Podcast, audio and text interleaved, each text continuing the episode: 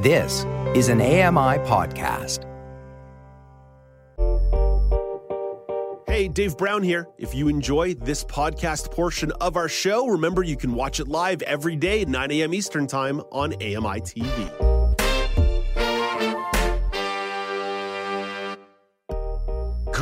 Morning. It's Thursday, September the 21st, 2023. Welcome to Now with Dave Brown, coming to you on AMI TV. I'm Dave Brown. Let's hit the horns and go.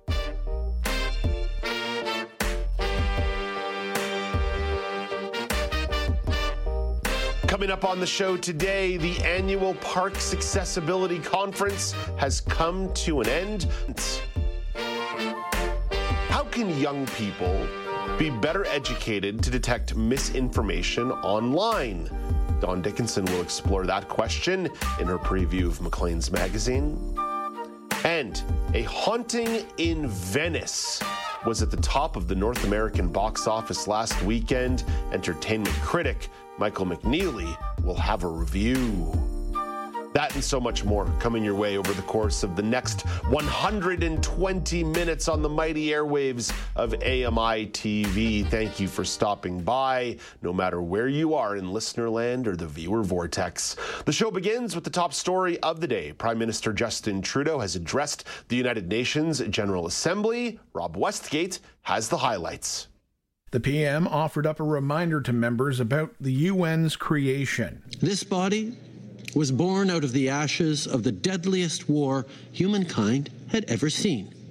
Tens of millions of people died in Europe, Africa, and Asia during the Second World War. He also noted a frustrating irony facing the organization today. A permanent member of this Security Council, Russia, has launched and continues to wage an illegal war. He then called on the members to stand up to what he described as an affront to the UN. Today, the Prime Minister will focus on the crisis in Haiti. He'll sit down with Haitian officials and preside over an advisory group moderated by Canada's UN Ambassador, Bob Rae. Speaking of diplomacy, tensions between Canada and India continue to rise. The Prime Minister has accused India of being involved in the killing of a Canadian citizen on Canadian soil. Canada expelled an Indian diplomat, India expelled Canadian diplomats, and now India's visa processing center in Canada has suspended services as of today. That's where I'm going to leave that story. There's a lot of speculation and allegation and noise around the story. Those are the facts. Those are the facts. Shifting to the economy, the U.S. Federal Reserve is holding interest rates steady. Michelle Franzen has more. Americans won't see interest rates go up this month. The cost of borrowing just one factor leading the Federal Reserve to leave rates unchanged. ABC's Alexis Christoforous says a shifting economic landscape also led to the pause. We got this ongoing UAW strike. We've got the the writer strike and the actor strike. We have the resumption of student loan payments next month. Add to that, you've got a possible government shutdown and oil prices have been on the rise. So there are lots of reasons here to be very cautious. The Fed board board leaving the door open for more rate hikes this year. Michelle Franzen, ABC News. And coming back to a Canadian focused economic story, a new RBC survey shows Canadians are in a precarious financial situation. Emily Javeski has the numbers. 77% of respondents say they're not able to save as much as they would like to, while roughly half say they've never been more stressed about money. Craig Bannon, Director of Regional Finance Planning Support at RBC, says more than one third of Canadians don't have an emergency fund, further weakening their financial flexibility. If inflationary pressures continue into next year, the poll finds 72% of respondents with debt are worried about taking on more debt, while 21% said they might have to come out of retirement. Emily Joveski, the Canadian Press. Over to the technology world, there are some economic intersections here, though. Airbnb is attempting to crack down on fake listings. Tiffany Wong explains.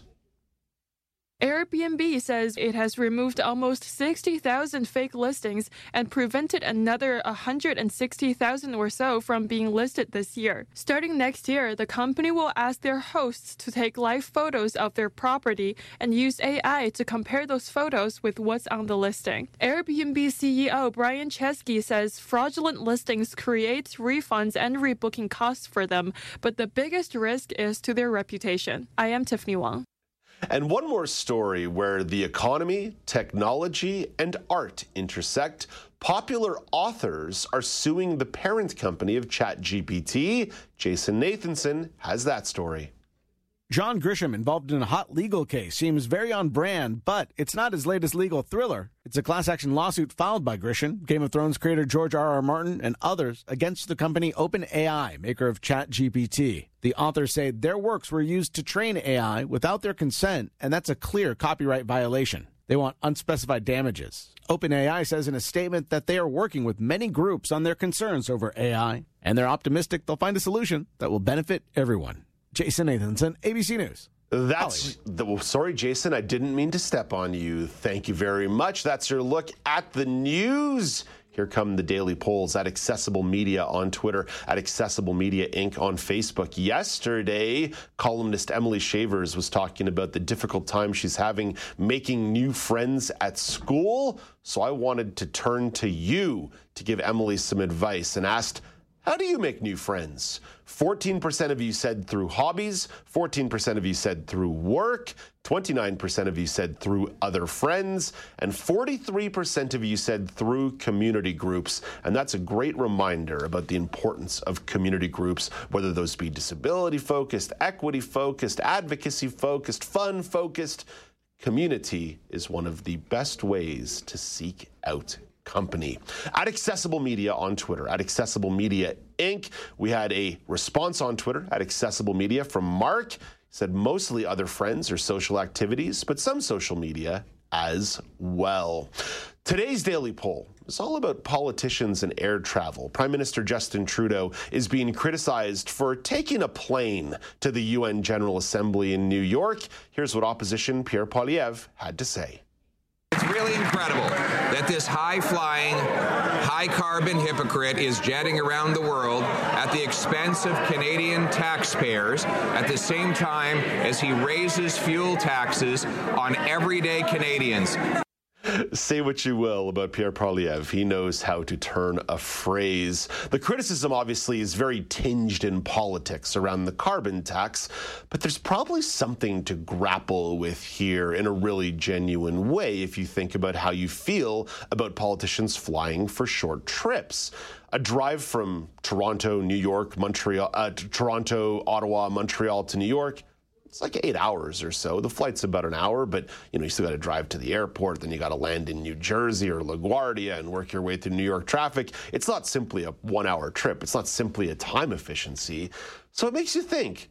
Could the prime minister have a nice fleet of beautiful hybrid SUVs that are bulletproof and a nice convoy? He's going to need that convoy to get around New York anyway as he's going back and forth from the hotel to the UN. So there might be something to this idea of suggesting, yeah, maybe you should be taking a car to New York. I'm not saying when the prime minister goes to the G20 in India, he's got to get on Greta, Greta Thunberg's fiberglass boat and sail across the Pacific Ocean. But for a short trip, under eight hours, 10 hours, maybe there would be some merit to the prime minister driving. I, I understand there's going to be some security concerns, but they can't be that gargantuan. It can't be that impossible to get the prime minister from Montreal or Ottawa down to New York City with a beautiful convoy of SUVs. I don't know. I, I, I, feel like there's probably some merit to grapple with here. Why would a politician fly from Ottawa to Montreal to do business? It's pretty much as easy to drive down the 417. Elizabeth Moeller, you're filling in for Alex Smythe today. What do you think? How do you feel about politicians flying for short trips? Yeah, I'm I'm with you on this one. I think it's it's wasteful. And I also think it doesn't speak to some of the views that he's had around our environment and carbon tax. And also, like to your point, you're not really saving that much more time. In fact, you could be using more time to fly if there are delays or security issues at the airport. And not to mention, like you said, he's going to need a vehicle when he gets there. He's certainly not going to be taking the subway around New York, Montreal. I have a funny feeling that he's not hitting the tube. I, I don't know why, Dave, but I have this funny feeling. yeah, I, again, I, I, think though, as as we grapple with this question, it has to be in a really genuine way. You could really hear the politics tinged in Pierre Poilievre's voice For there. Sure. His issue wasn't that uh, planes suck up a lot of carbon. His criticism is the carbon tax. But I think this is what what where you can find some truth or commonality here. If you grapple with issues like climate and the environment in an honest way, then I think there are some really meaningful conversations to be had. Yeah, and living your own politics as well, right? So yes. if you're talking about these concerns, then then you need to live out those politics, like you said, to the best of your ability when it makes sense to do so. yeah, yeah, we're not making the prime minister paddle a boat across the Pacific Ocean Not yet, like anyway. it's like it's Life of Pi or something. Uh, Amanda Sh- Amanda Shikarchi, what about you? How do you feel about politicians uh, using air travel? Yeah, I totally agree with everything you guys are saying. Like, you know, if there's, you know, if there is a way, you know, like, you know, as they said, you know, the, the carbon tax and everything to drive, then, you know, then if you can make it happen, then make it happen. But I guess too, though, like this is a pretty short trip from Toronto to New York. So maybe in this case, it would make sense. But I'm kind of on the fence about this one.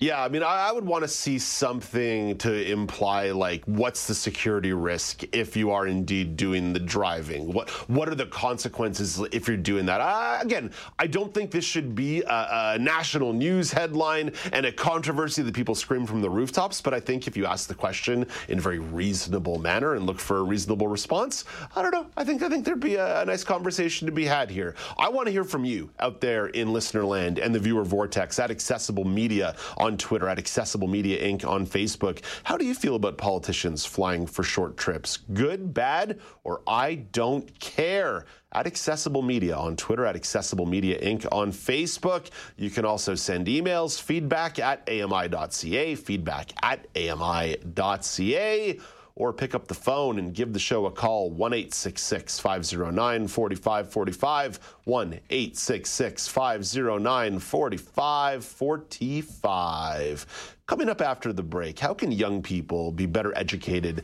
to detect misinformation online? Why are we only blaming young people? I know plenty of old people who can't figure out misinformation online. I know plenty of people of my age who can't figure out misinformation online. Why do we always pick on the young people? I'm just teasing, but Dawn Dickinson will explore that question in her preview of Maclean's magazine. This is Now with Dave Brown on AMI TV.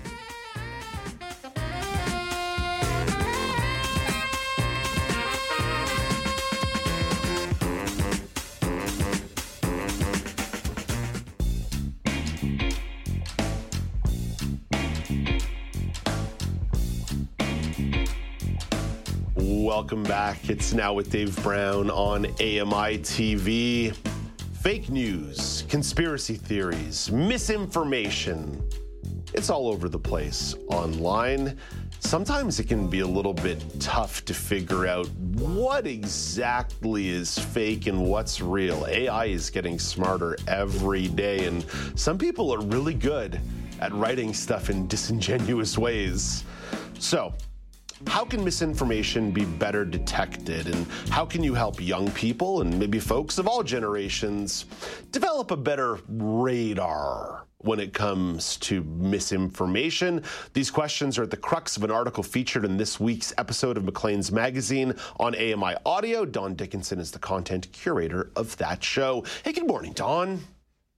Hey there, Dave. How are you? Dawn, I am fantastic. I always like talking about misinformation because there is a whole mess of it out there. So the first article is called Teach Kids About Misinformation by Timothy Caulfield.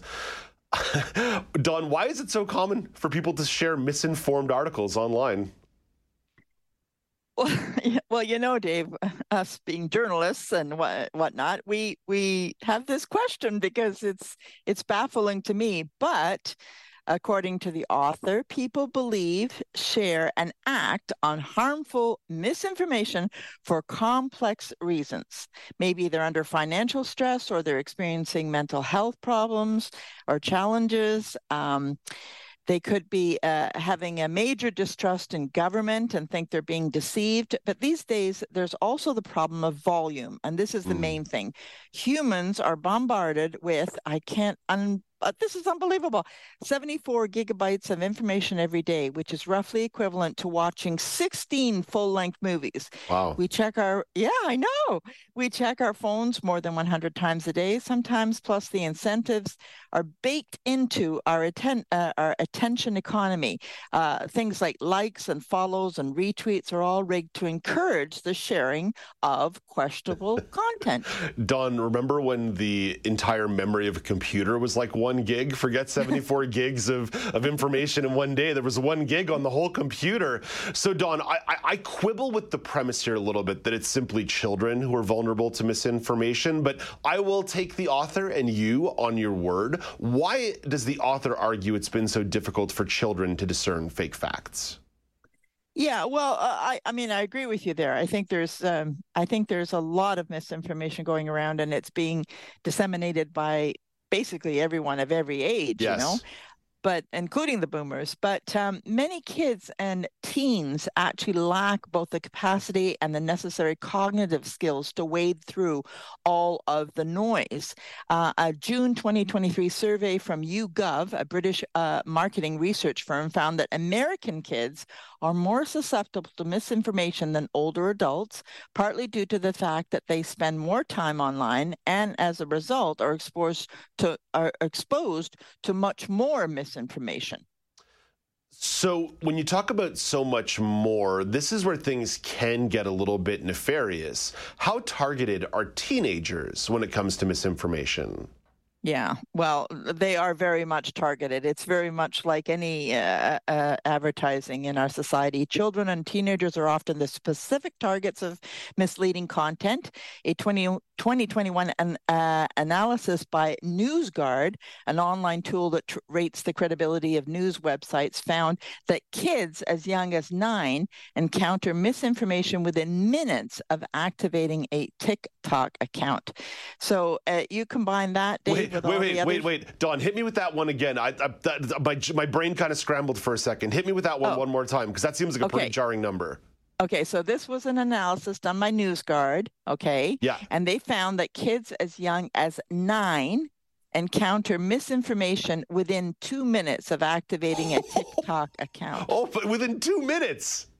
Yeah. So, I mean, and you got to remember a lot of these TikTok things are very personal accounts, right? They're oh, not yeah. necessarily, you know, so all of a sudden you're getting someone's opinion as opposed to facts, but they're presenting it as facts, you know. I mean, trained journalists qualify whenever they they they do something that's not absolutely 100% they qualify but you know i mean TikTok, come on, give me a break. You know, so these kids are really being misled on a pretty regular basis. Yeah, there's there's people in our industry who are uh, lacking to some of that uh, qualification of what well, they say true. these days too. Like again, I, again, I, like Dawn, I, I don't mean to be dismissing what this article is arguing because I am here for more critical thinking, more media literacy across the board, whether it's children, adults, etc. But I always think I always think it's funny when some journalists will be like, "Look at the big bad uh, boogeyman of big tech," and not sort of like inward reflect a little bit and say like, "What am I doing in this article? What am I suggesting in this?" Article.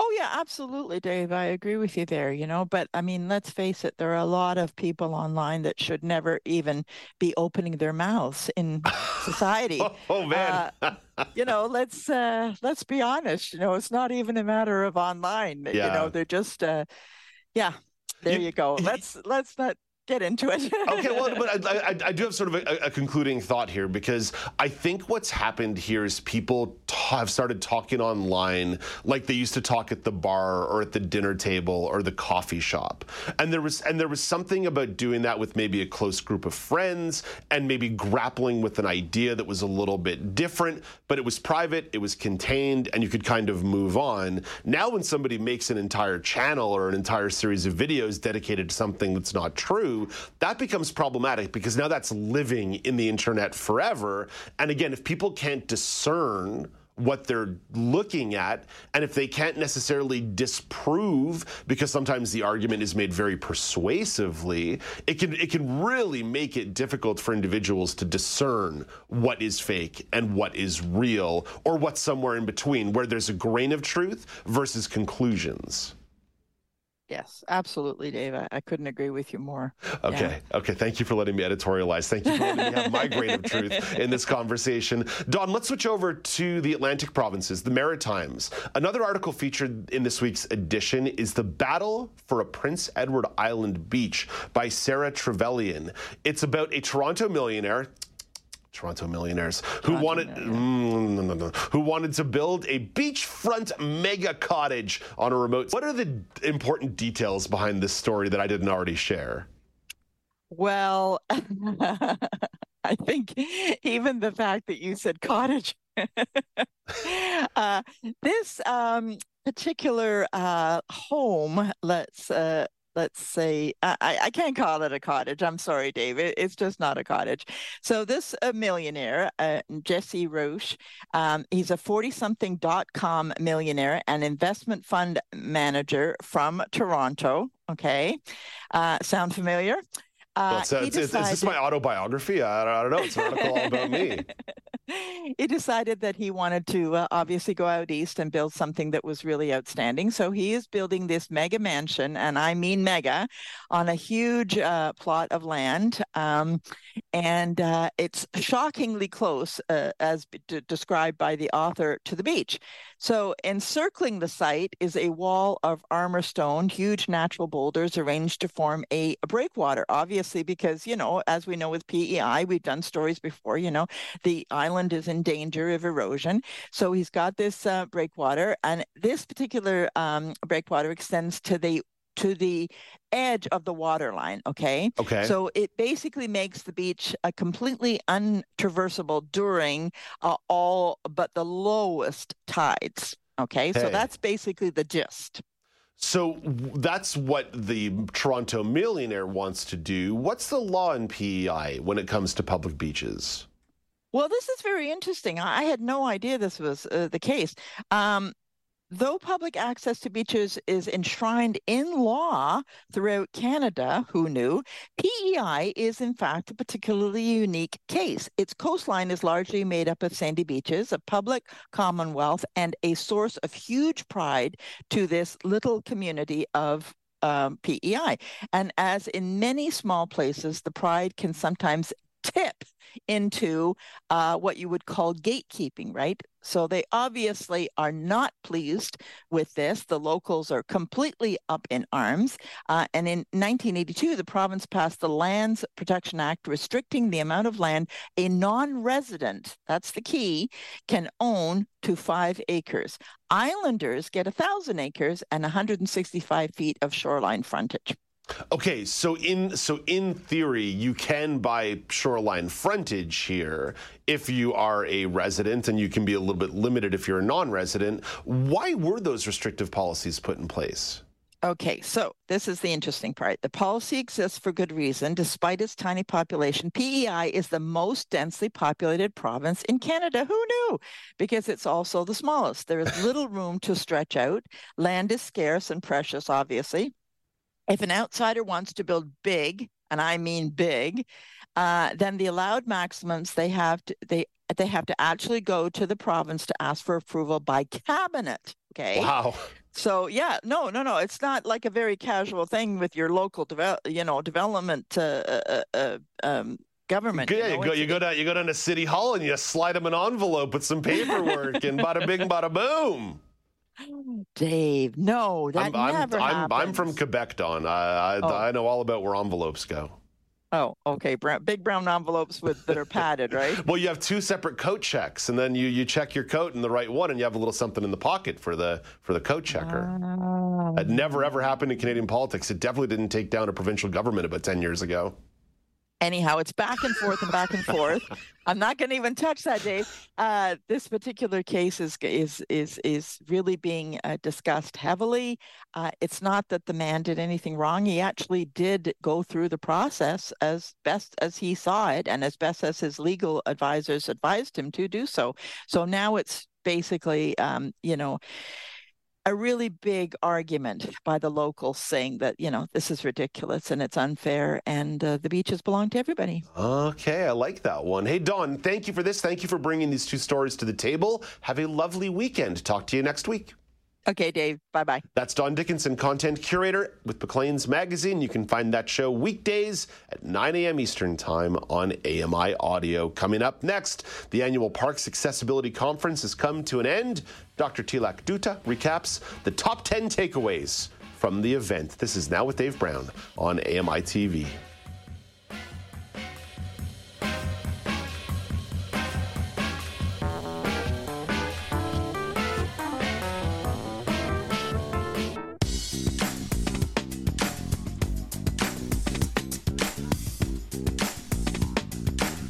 Welcome back. It's now with Dave Brown on AMI TV.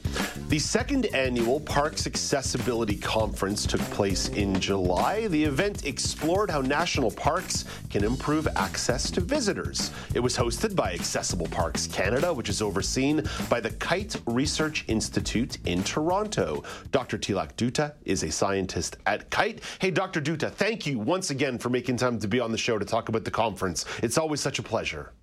Thanks so much for having me, Dave. This was the second year of the conference. I always think there's something to the second time people get together for something like this. How did it compare to last year?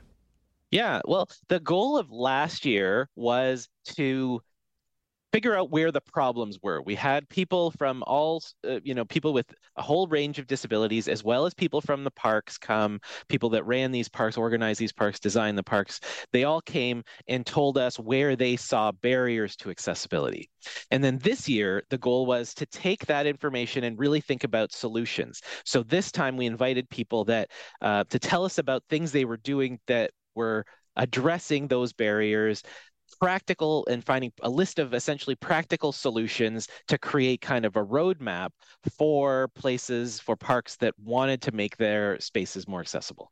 I love that. There's a sense of continuity, right? You bring people together the first time around, you identify, and then you bring even more smart people in the second time and say, hey, let's start being pragmatic about this. Let's get proactive. So there were 10 big takeaways that came out of the conference. We will be here for the rest of the day if we try to go through them one by one, but there are a few notable ones here. So let's pick out a few. The power of public input. What came out of that discussion? Yeah. So this is all about. So Haley Flaro, who is the chair of the Outdoor Spaces, um, the, there's the so so there's this process going on right now in Canada where new accessibility standards are being written by technical committees, and Haley Flaro is the chair of the Outdoor Spaces Technical Committee that is in the process right now of creating a new standard that will define what places like our national parks how they should be made accessible. And so she, and so they had her committee um, has been working hard and put has put together a draft of one of these standards of their standard and they released it for public review and she came to our conference to talk about that what was in the standard and how important it is for the public to provide their input so before the standard goes in uh, becomes finalized, they go to the public and say, "Have a look at this. What do you think? What are we missing here?" And um, and so that is a major part of how we make our spaces more accessible, making sure we give people the time to think about it and and give their feedback. Friend of the program, Lawrence Gunther, did a presentation on starting with accessibility in mind. What were some of the observations from that presentation? Yeah, it's I think the key is that a lot unfortunately, a lot of accessibility related work is done as an add-on after the fact. Mm. And his point that is so obvious is that we really sh- need to be finding a way to bring build this in at the start. We need uh, people with lived experience part of the pro- to be part of the project right from the start so they can make sure that we cover all the important issues rather than try to redesign things and add on accessibility in the end. And the really interesting thing that happened is we had ontario parks come to the conference and they announced that they have two new parks that they're going to develop which doesn't happen very often. Um, and uh, and that is something they're doing. They are eh, trying to bring the accessibility lens into the process right at the start. I, you know, I, I, would almost love to have a broader conversation about what goes into starting a provincial or national park. But maybe we'll put maybe we'll put that one to the side because that sounds like it could actually be a lot of fun. Maybe I'll put a pin in that one and come back to that one down the road. Um, shared park experiences. That was another theme that emerged. That one came up on the second day of the conference. Now, I, I'm I, I think I can sort of decode what that means, but I'm not sure I understand it all the way. So, what do you mean by a shared yeah. park experience?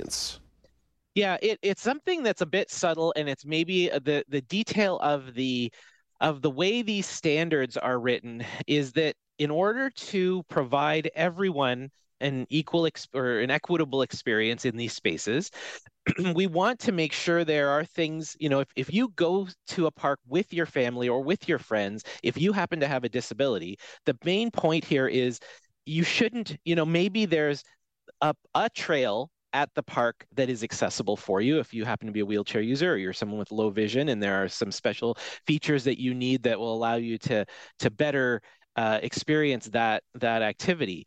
But if that part of the park, that one trail, is not the trail that everyone else wants to do, it's kind of pointless. People go to these parks mostly to share experiences with other people. Mm. And so saying that, well, we have all of these things at the park, but because you have a disability, you can access this or this. You know, we of the 10 different things we offer, these parts are for you.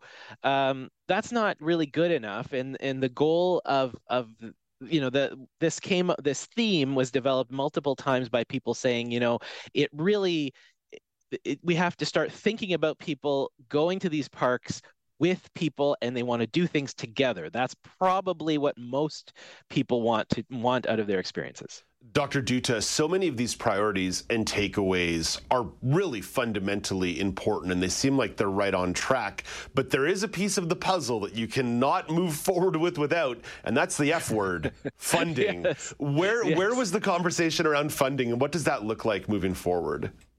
Yeah, it's. It, I think one of the things many of the speakers at the conference highlighted is, you know, we need people to be, you know, planning ahead when you're designing a space, making sure there's funding for designing these spaces with accessibility in mind. It sometimes it does take more space, it does take more resources, it does take more maintenance. If you have some accessible features in a park, you have to make sure they're they stay working. Um, so so all of those things probably require planning and some of that planning is you need money to be able to to keep those things going um, the one point that i would make on that is that there is a lot of money being spent and maybe it's not always being spent the most efficiently mm. and some of it is is is making sure that the money that is being spent regularly that we are noticing oh you know what if we build this in right now it actually doesn't it isn't going to cost us any more right up front it the, the or the incremental cost is is very small um, to to take care of these things up front so there while funding is an important issue i think there are solutions uh, to think, you know, of, of, course, everything's more expensive now. Fund, you know, the government's strapped for cash. Every government is strapped for cash. We're not going to find magical pots of money around. Um, but that yeah that that is a that is an issue that we have to grapple with certainly. I, you used the word lens earlier in the conversation and it's a word that i oftentimes use in interviews and segments about equity lenses or disability lenses and i think that's where the lens applies into the funding world as well. As you point out there can be incremental gains. There can be little things you're doing in existing funding that says how could this funding also apply to the disability or accessibility experience at a park when it's already there? Because if you think about it that way you can sort of roll a lot of maintenance costs together rather than thinking it as a separate pot.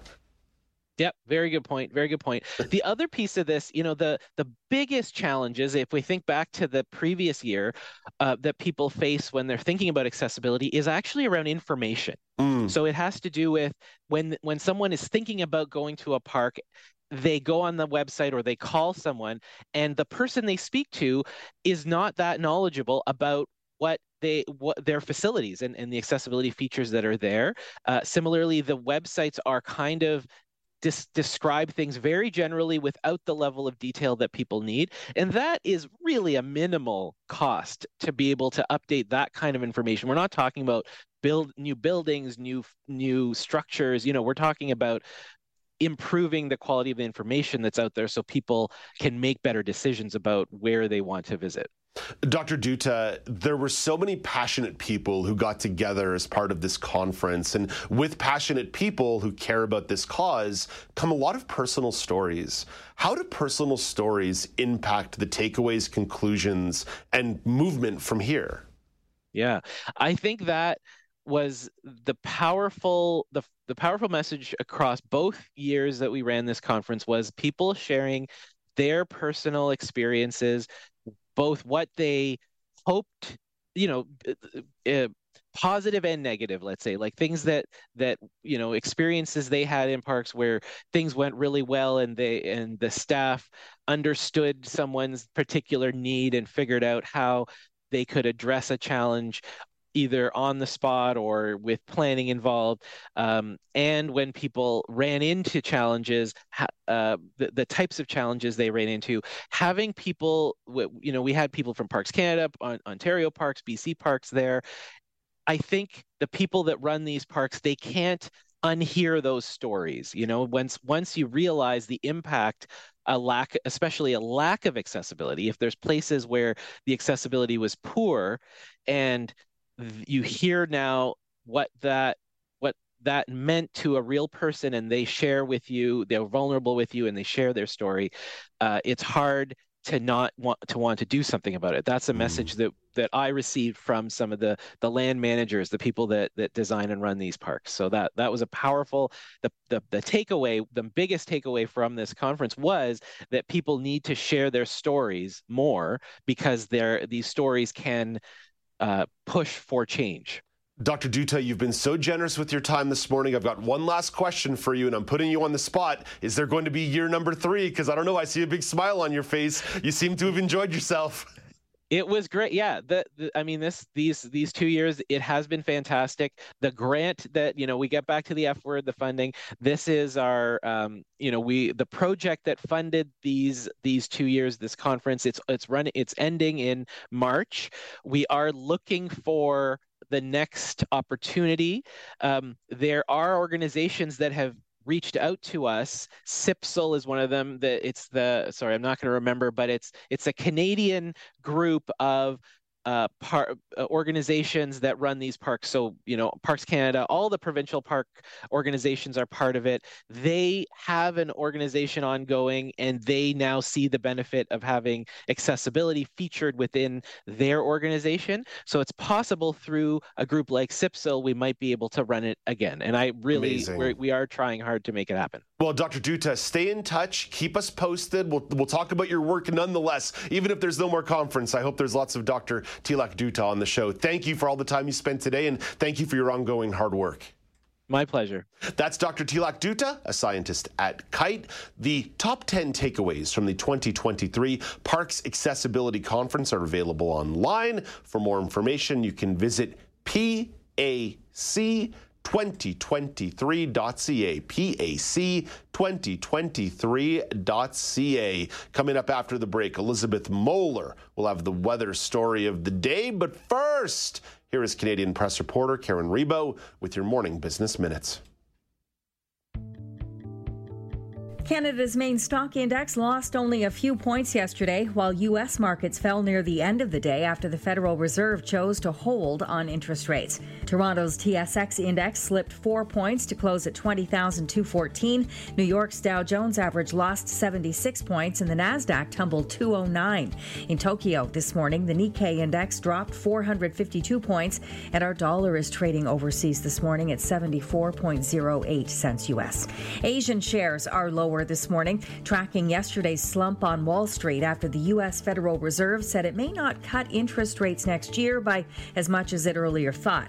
Alberta Premier Danielle Smith is set to release a report today that could lead to a vote on whether the province should retire the Canada Pension Plan and go it alone. The United Conservative Premier has expressed support for the potential of a go it alone program, given Alberta's wealth and comparatively young population. From the Canadian Press Business Desk, I'm Karen Rebo. Thank you very much, Karen, from the world of money to the world of weather. Elizabeth Moeller, it's not quite sweater season yet, even though I've been wearing my hoodie to work in the mornings. I agree with you, Dave, and I am a fan of the hoodie. But the first day of fall is just around the corner on Saturday, September 23rd, 2023. And while some might be ready to cozy up and switch out those summer wardrobes like Dave for a hoodie or a sweatshirt and pumpkin spice everything nice, it certainly won't be a complete free fall into the frosty conditions this year. An extended stretch of mostly fair weather and mild temperatures will dominate across much of Ontario for the final days of September. A large ridge of high pressure will build over Ontario and Quebec by the end of the week, allowing temperatures to soar far above seasonal as we approach the first day of fall on Saturday. Ridges foster sinking air, which warms up as it falls towards the ground. This air will get quite toasty for a large part of Ontario. Okay, so I'm not putting my cargo shorts Don't away do it. just yet, Don't do it, Elizabeth. Dave. it is pretty cold in the morning, though. I got to start wearing that hoodie. I couldn't find my favorite hoodie yesterday. I was very Dave, where did it dismayed. go?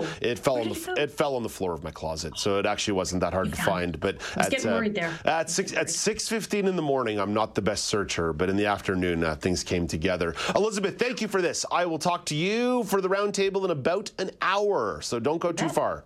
I won't. That's Elizabeth Moeller with the weather story of the day. Coming up next, an Angus Reid survey finds that more than 50% of Canadians do not have a will. Aaron Broverman considers the findings and discusses the importance of estate planning. This is Now with Dave Brown on AMI TV.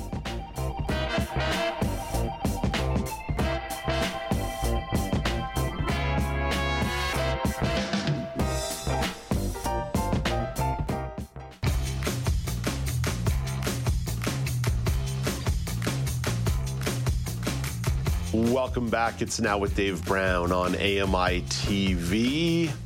I'm about to criticize you, or maybe not. Maybe you'll take a compliment from this. Turns out Canadians are not great with estate planning. 51% of Canadians do not have a will, according to an Angus Reid survey. Even people who have wills don't keep them up to date. Just over 12% of Canadians keep their will up to date. These numbers caught Aaron Broverman's attention. Aaron is the lead editor at Forbes Advisor Canada. Hey, good morning, Aaron. Morning, Dave. How are you this morning? Aaron, I'm well. I just shared a couple of the key findings from the Angus Reid survey. Wyatt, what strikes you about these numbers?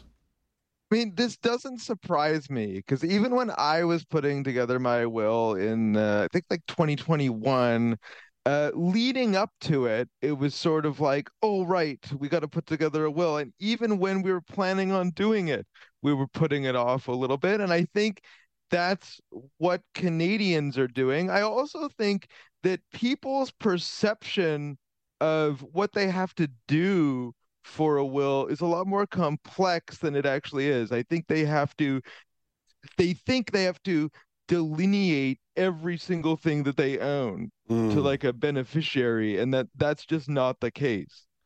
Okay, Aaron, you and I can break down this process step by step in a second, but let's start a little bit broader. Why should someone make a will? You should make a will so that uh, your assets go to the people you want it to to go to. You want them to go to because if you have insurance and you name a beneficiary, your insurance will go uh, right away to the beneficiary that you name. But what about the other stuff? And when you die, there are a lot of expenses. There are funeral expenses. There are lawyer fees, all kinds of things. So it is important to at least direct the assets that you leave behind to the people you want to have them. Plus, if you don't have a will, that could mean uh, more expenses for the people left behind. And also, you're leaving it up to every province uh, to decide uh, how uh, they parse out your estate. And in every province, that procedure is different. So it's much more arbitrary unless you have an actual will. Uh, Aaron, scratch a little bit deeper there. What happens if somebody doesn't have the will and the province takes over? Like, what could potentially happen? if you don't have a will and the province takes over, they have their own rules as to who gets what. For example, in Manitoba, it's down to a hierarchy of beneficiaries that they have you know previously determined so regardless of who you want to get what it's just going to go by the hierarchy usually starting with your children in ontario if there are no children your spouse gets your entire estate. And if there are children, if there's one child, it's split 50 50 between your spouse and your child. If there are more than one child, then the child gets two thirds of your estate and the the the spouse gets uh one third of your okay, estate. Okay. So it just it just depends. Like there are like arbitrary rules. I mean, if you if you left this world not really uh, you know, liking your spouse or not wanting them to have half of everything that you leave behind, you probably don't want to live in Ontario if you, if, if you don't if you don't have children. So if you have specific things you want to make sure happen, you have to outline them in a will. Not to mention, you know, for a trustee to go through your entire estate and divvy everything up, that costs uh, money. Right, right. Or if I have my funeral instructions that I want to be set off into Lake Ontario on a funeral pyre, you know, like that's got to be there too, and that costs money as well. Uh, Aaron, I, I, here's where I confess to you. I am one of the 51% of Canadians who does not have a legal will, and I'm now beginning to worry about everything that I do because I cross Don Mills every day and there's a lot of buses. So, walk me through this. What's the process of putting together a will? Basically you have to meet with a uh, a state uh, planning lawyer, a person who specializes in wills. But it doesn't have to be super expensive, especially if your estate or your assets aren't that complex. It can be as little as $300 in Ontario uh, to get a will done. And you don't have to go through meticulously and say, "Oh, I want my mother to get my special, you know, teapot, and I want I want uh, my my father to get this particular part of money, and what about this?" You don't have to go through everything. You can just say, "I want all my assets." Uh, anything I leave behind to be split 50 50 between my children, or you know, you can just give like a percentage. You could say, right, I, you know, I want my wife to have it all. You don't necessarily have to go through everything, and you don't really have to leave any specific instructions about a particular item. So it could be a really short appointment. Like, I mean, uh, my wife and I did it over Zoom. It took about an hour. The only thing we had to do was go to the lawyer's office in Toronto to sign the documents, and after that it was pretty much done. No hassle. Way way less hassle than they portray in the movies where everyone's standing around and you know they have a list of items that you know each person gets and that sort of thing. It doesn't work like that. Aaron, I'm very encouraged to know that I don't need to assign which of my dirty gym shirts are going to who in my family after I get hit by that bus on Don Mills. So that's very, very uh, rewarding for me. Aaron, I, I know you're having this very serious, honest conversation here, but I want to wrap up on this question because this is where my brain goes around wills and estate plannings and my midlife crisis. How much of this is about people not wanting to think about their own mortality? I really think that this is about people not wanting to think about their own mortality. And if you connect it to people with disabilities, you know, that's why I think you see uh, less consideration taken to accessibility and that sort of thing because people don't think about things unless it happens to them, mm, right? Mm. And I mm. think you know, confronting the needs of people with disabilities, confronting your will, basically lets people know that they're going to get older and they're going to die. And unless you're a very confident, perhaps religious person, you don't really know where you're going. So uh, I definitely think this is about confronting your own mortality, but really, you have to think about it as leaving the people you leave behind in a good place because you know funerals aren't really for the dead they're for the living. And uh, if you want to make sure that your children in particular are set up you have to uh, put together a will. Otherwise you're just leaving them with a lot of confusion and a lot of expenses and some arbitrary process that you if you really thought about it probably didn't want it to go down that way with your estate Aaron, thank you for always being the adult in the room. One day I will grow up and mature like you. Thank you, Dave. That's such a compliment. And uh, I think my wife and son may beg to differ on some occasions, but uh, I really appreciate it. Oh, Aaron, thanks, sir. Have a great day. That's Aaron Broverman, the lead editor at Forbes Advisor Canada. You can follow Aaron on Twitter at Broverman, or as I say sometimes around the post show meeting, the Broverman. Broverman on Twitter at Broverman. Okay. In 60 seconds, Amanda Shikarchi will have your entertainment report. But first, Amazon is showing off some new software. Mike Dobuski has more in Tech Trends.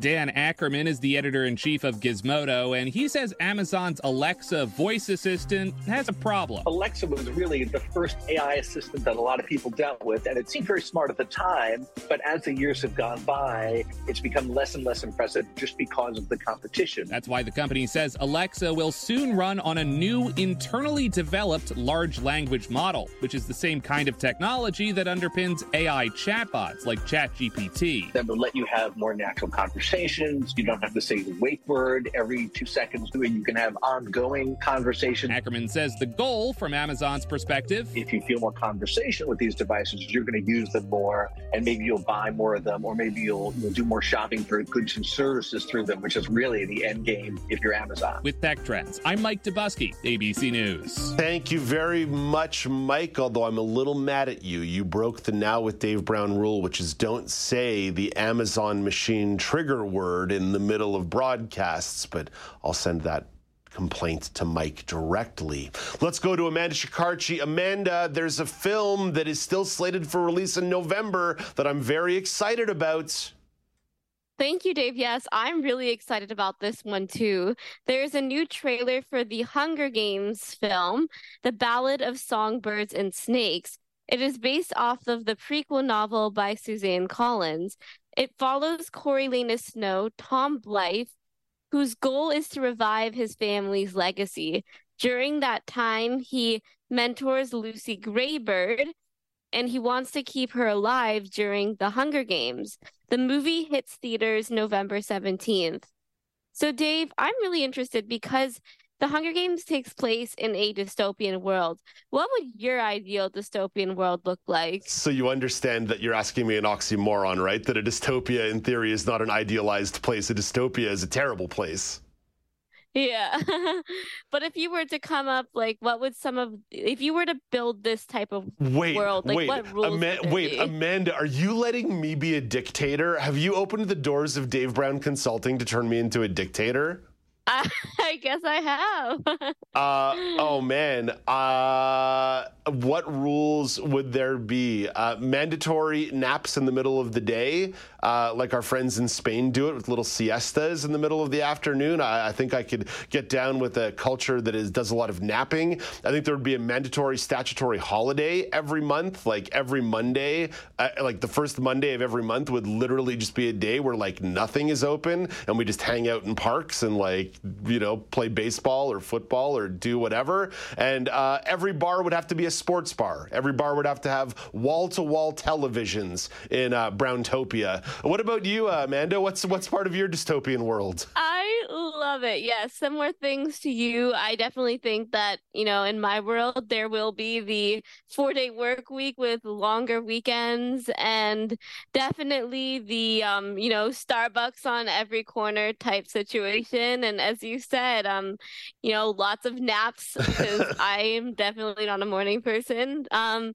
definitely those types of things. Oh, I like this game where I get to be a dictator. Uh, Amanda, I will say this with with honesty, though. I really liked the first four Hunger Games movies uh, for whatever reason. I'm not saying they're cinematic masterpieces, but I found them to be compelling. I thought they were artful. They were good action movies. I liked the acting.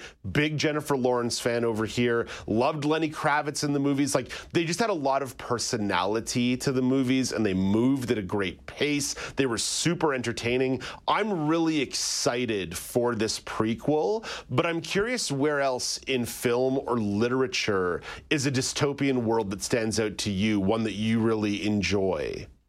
I totally agree. I loved the Hunger Games films. And, you know, I never realized I was into that genre until I watched the first film. And I was like, wait, I love the action. I love the storytelling. And so I definitely saw all the films in theaters. I also really like the Divergent series. I um, read most of the books during quarantine and, again, quite enjoyed the world building. And, you know, there's something to be said about, you know, sci fi or dystopian world books having, you know, relevant themes because the plot and the conflicts they talk about, you know, it's easy to go beyond the world and kind of see the battles and them that they have to fight, even if it's just the internal battle of trying to decide what they do. So I particularly enjoy reading those. Yeah, I liked the first Divergent movie. Like, really liked the first Divergent movie. The last two were a little mm, not not so awesome. But yeah, the first one was really good. I liked that one. Of course, there's classic dystopian novels like 1984 by George Orwell. That's obviously one of the most famous ones of all time. Brave New World, another example. But if you're looking for something that's probably a little closer to apocalyptic rather than dystopian. Really, really liked Cat's Cradle by Kurt Vonnegut. Uh, I read it when I was like 13 or 14 years old and I didn't get it. And I read it again a couple years later and I was like, oh, I understand now. So definitely, if you get the chance, uh, Cat's Cradle by Kurt Vonnegut. Really, really interesting. Again, probably not so much dystopian as apocalyptic. Maybe not dissimilar to Cormac McCarthy's uh, The Road, which was also like an awesome post-apocalyptic dystopian universe that was created. But yeah, really, like the genre is a really, really good one. Amanda, thank you for this. Have a great day. Talk to you tomorrow. Thank you so much. That is Amanda Shikarchi with the Entertainment Report coming up after the break. I have your regional news update, and Brock Richardson stops by for a sports chat. This is Now with Dave Brown on AMI TV.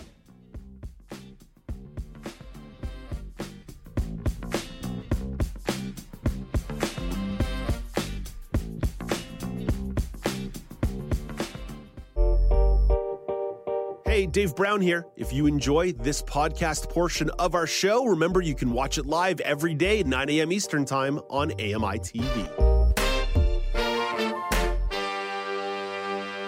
Hi, I'm Jenny Bovard. Join me monthly for Low Vision Moments, where I speak with awesome guests about some of the amusing things that happen when you're blind or partially sighted. Watch on YouTube or download Low Vision Moments from your favorite podcast distributor.